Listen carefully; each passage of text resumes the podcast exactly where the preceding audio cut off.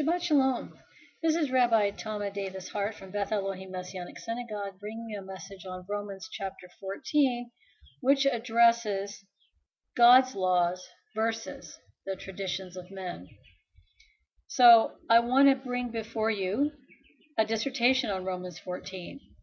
And in the past, I've been asked to explain this chapter because of certain statements made by Paul, I'll refer to as Shaul, and the anti Torah people are inclined to cite in defense of the false doctrine that God's Torah is dead. Let me start off first by identifying about whom Shaul is speaking, and in order to do so, we have to overlap the chapters somewhat. So from chapter 14.1 to 15.6, Shaul is speaking of two groups, those with quote unquote strong trust and those with quote unquote weak trust. The latter are depicted as feeling they must abstain from meat or wine and or observe certain days as holy, while the former need no such qualms. Now, is he writing about God's Torah here, or is he talking about man-made traditions? I'll show you that he's speaking of man-made traditions, be they Jew or Gentile. Many well-meaning Christians, on the basis of this chapter, ask Messianic Jews why they observe God's festivals, observe the biblical Sabbath, and practice kashrut. And in the same breath, Messianic Jews are criticized for having weak faith or trying to work out their salvation and are condemned for adhering to the Jewish practices, meaning God's Torah, God's instructions. So to be clear about what Shaul or Paul is teaching, we have to observe that the specifics of this passage is clearly in the context of a Gentile culture and Gentile religious context and not a Jewish one. After all, he's writing to a congregation in Rome, the center of paganism at that time. And this passage certainly does not teach that following Jewish practices is a sign of weak faith. Rather, it exhorts believers, Jewish or Gentile, whose trust is quote unquote strong, not to look down on those whose trust they consider quote unquote weak. Precisely the opposite of the behavior described by my example of Gentile Christians.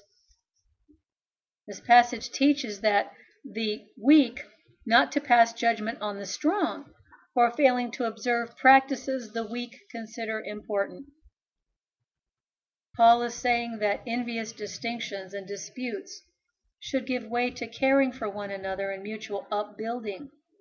We should imitate the Messiah who laid aside all his heavenly inheritance to live among us and to be the paschal sacrifice or the Passover sacrifice for our wickedness. In retrospect, the rabbis of old taught that the gifted, the rich, and the learned should not boast against those who have not received those blessings from God. We are not to have a holier than thou attitude. And remember that all Israel should care for each other and should build up the community. The problem in this passage, and the one most Christians stumble over, does not come from the behavior it teaches, but from identifying precisely who are the strong and the weak. So let's look at some of the possibilities, and there are at least four. Number one, the weaker Gentile believers who abstain from what has been sacrificed to idols, as in 1 Corinthians 8 and 10, but Paul in this context does not here deal with idol worship, even though there are at least a dozen parallels between this passage and that one. Number two, the weak or legalists, either Gentile or Jewish, who believe they can earn a righteous status before God by their works. I should also like to point out here that obedience after coming to Yeshua is not works, but is commanded and is a natural response for a great a gift from the Father. A major point in Romans is that those who hold to the doctrine of works are utterly lacking in trust. That's contrary to what Paul is writing about here because he's addressing believers who are weak in trust, not unbelievers. Number three, Another problem is that many well meaning believers bring to this passage a presupposition that the so called New Testament abrogates or ends the Torah, God's instructions, in the Old Testament. They see the weak as Messianic Jews who still observe Jewish details or Torah because they have not realized there's no longer any need to do so. According to this, Gentile Christians and Jewish believers who have freed themselves from the law are not to look down on their weaker brothers for abstaining from pork, celebrating Passover, or fasting on Yom Kippur. Obviously, this is incorrect, for Yahweh never changes his moral convictions. Check out Malachi 3:6. It's not permissible to steal from your neighbor one day and then okay the next.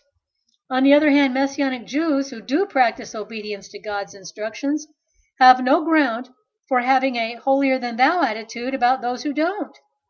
This is a direct command not to judge your fellow believers, something I teach. I teach obedience to God's Torah, but not to judge your brother who does not keep it according to your perception. The New Testament, so called, it really is the Brit Chadashah, Renew Refresh Covenant, does not abrogate God's Torah.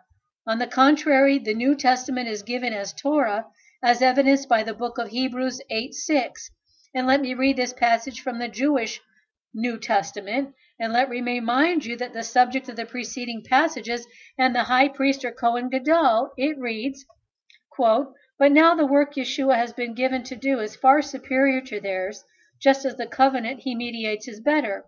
For this covenant has been given to us as Torah on the basis of better promises, unquote. It is true that Yeshua's sacrifice has altered the meaning of temple sacrifices and eliminates the need for at least some of them as evidenced in the book of Hebrews, chapter 7 and 10. And I'd like to remind you that Yeshua himself said in Matthew 5:17, he did not come to quote abolish the Torah, unquote. I should also like to point out that Jeremiah writes that this refreshed renewed covenant for the covenant with Abraham and Moshe still stands, is given to the house of Judah and the house of Israel, not the Gentile church or Christians. Take note of that fact. But note, they, the quote unquote church, Christians, must be grafted into Israel or they will not receive the promises. Grafted into Israel means you follow the house rules by the father. The same rules that apply to Israel apply to those who plan to follow Yeshua and enter that narrow gate one day. It is clear, however, from the passage itself that the weak cannot be equated with observant Messianic Jews, for nothing in Judaism requires a Jew to be a vegetarian, as listed in verse 2 of this chapter. Also, nothing in Judaism requires a Jew from refraining from wine. On the contrary, wine is so much a part of Jewish ritual that it has lent an aura of sanctity which has made alcoholism a rarity among Jews. Did you get that? Number four, the weak are believers, either Gentile or Jewish, who have not yet grown sufficiently in their faith to give up attachments to various aesthetic practices self deniers, abstainers, self mortifiers, hermits, recluse, solitary, and so on and so forth, and man made calendar observances. These activities are those of legalists who believe that such practices will earn them salvation. Again, we are not speaking about obedience to God's Torah slash instructions for the believer. When these activities are questioned in arguments over opinions, we see they are not, quote, fully convinced in their own minds, unquote, not, quote, free of self doubt, unquote, but rather, quote, unquote, upset or even destroyed, and thus able to, quote, fall away or stumble, unquote. This is why Paul calls them weak. There are four types of weak brothers. First are Gentiles who want to avoid the appearance of evil by maintaining physical and emotional distance from anything that reminds them of their previous idolatrous practices and insist that everybody else act the same. If they do not drink one wine, no one should.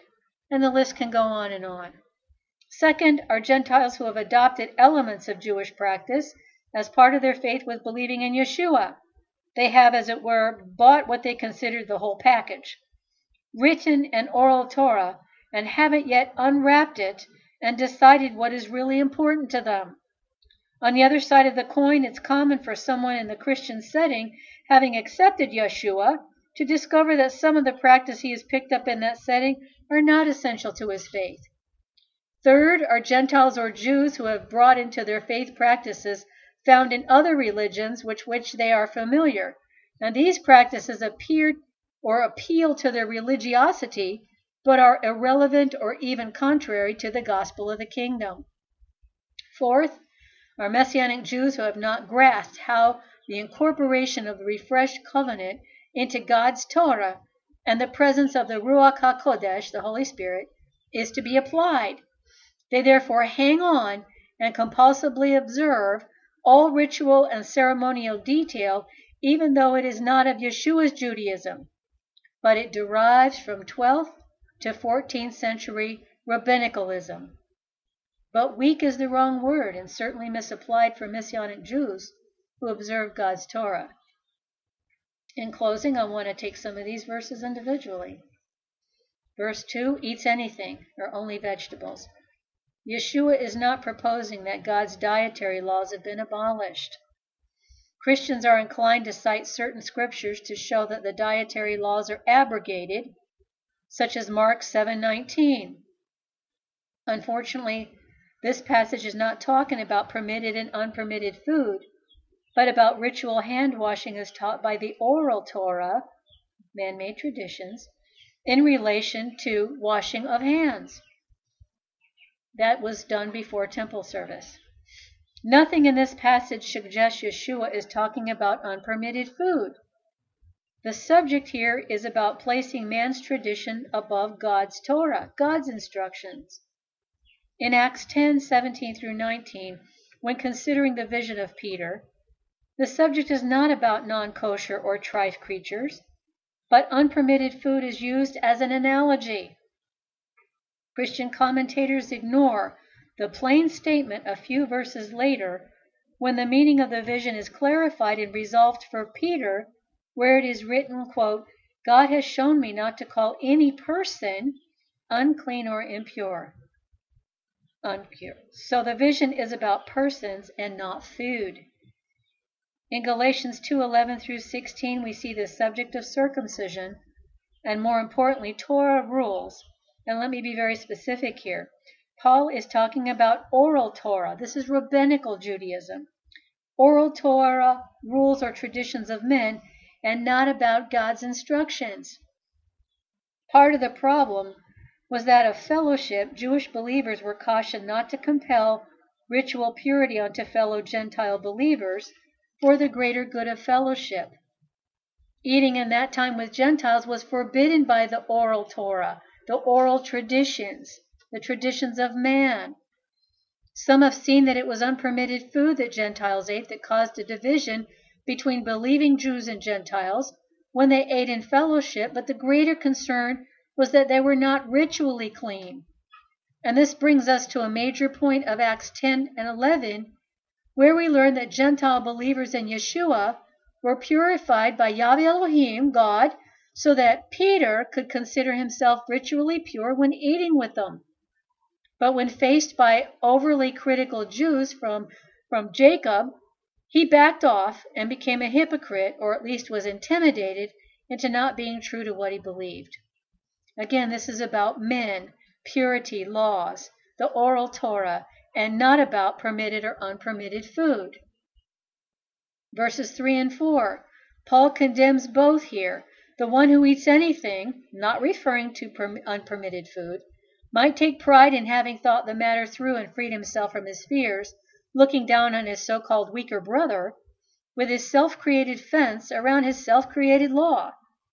But the abstainer is more likely to develop a holier than thou attitude and pass judgment on the other as care- careless or libertine. And in this letter, boasting has already been condemned as well as judging. Verse 5 One person considers some days more holy than others. This reference is not to God's festivals and Sabbath observance, but to any days that a believer by tradition or by his own creation might have regarded as especially holy.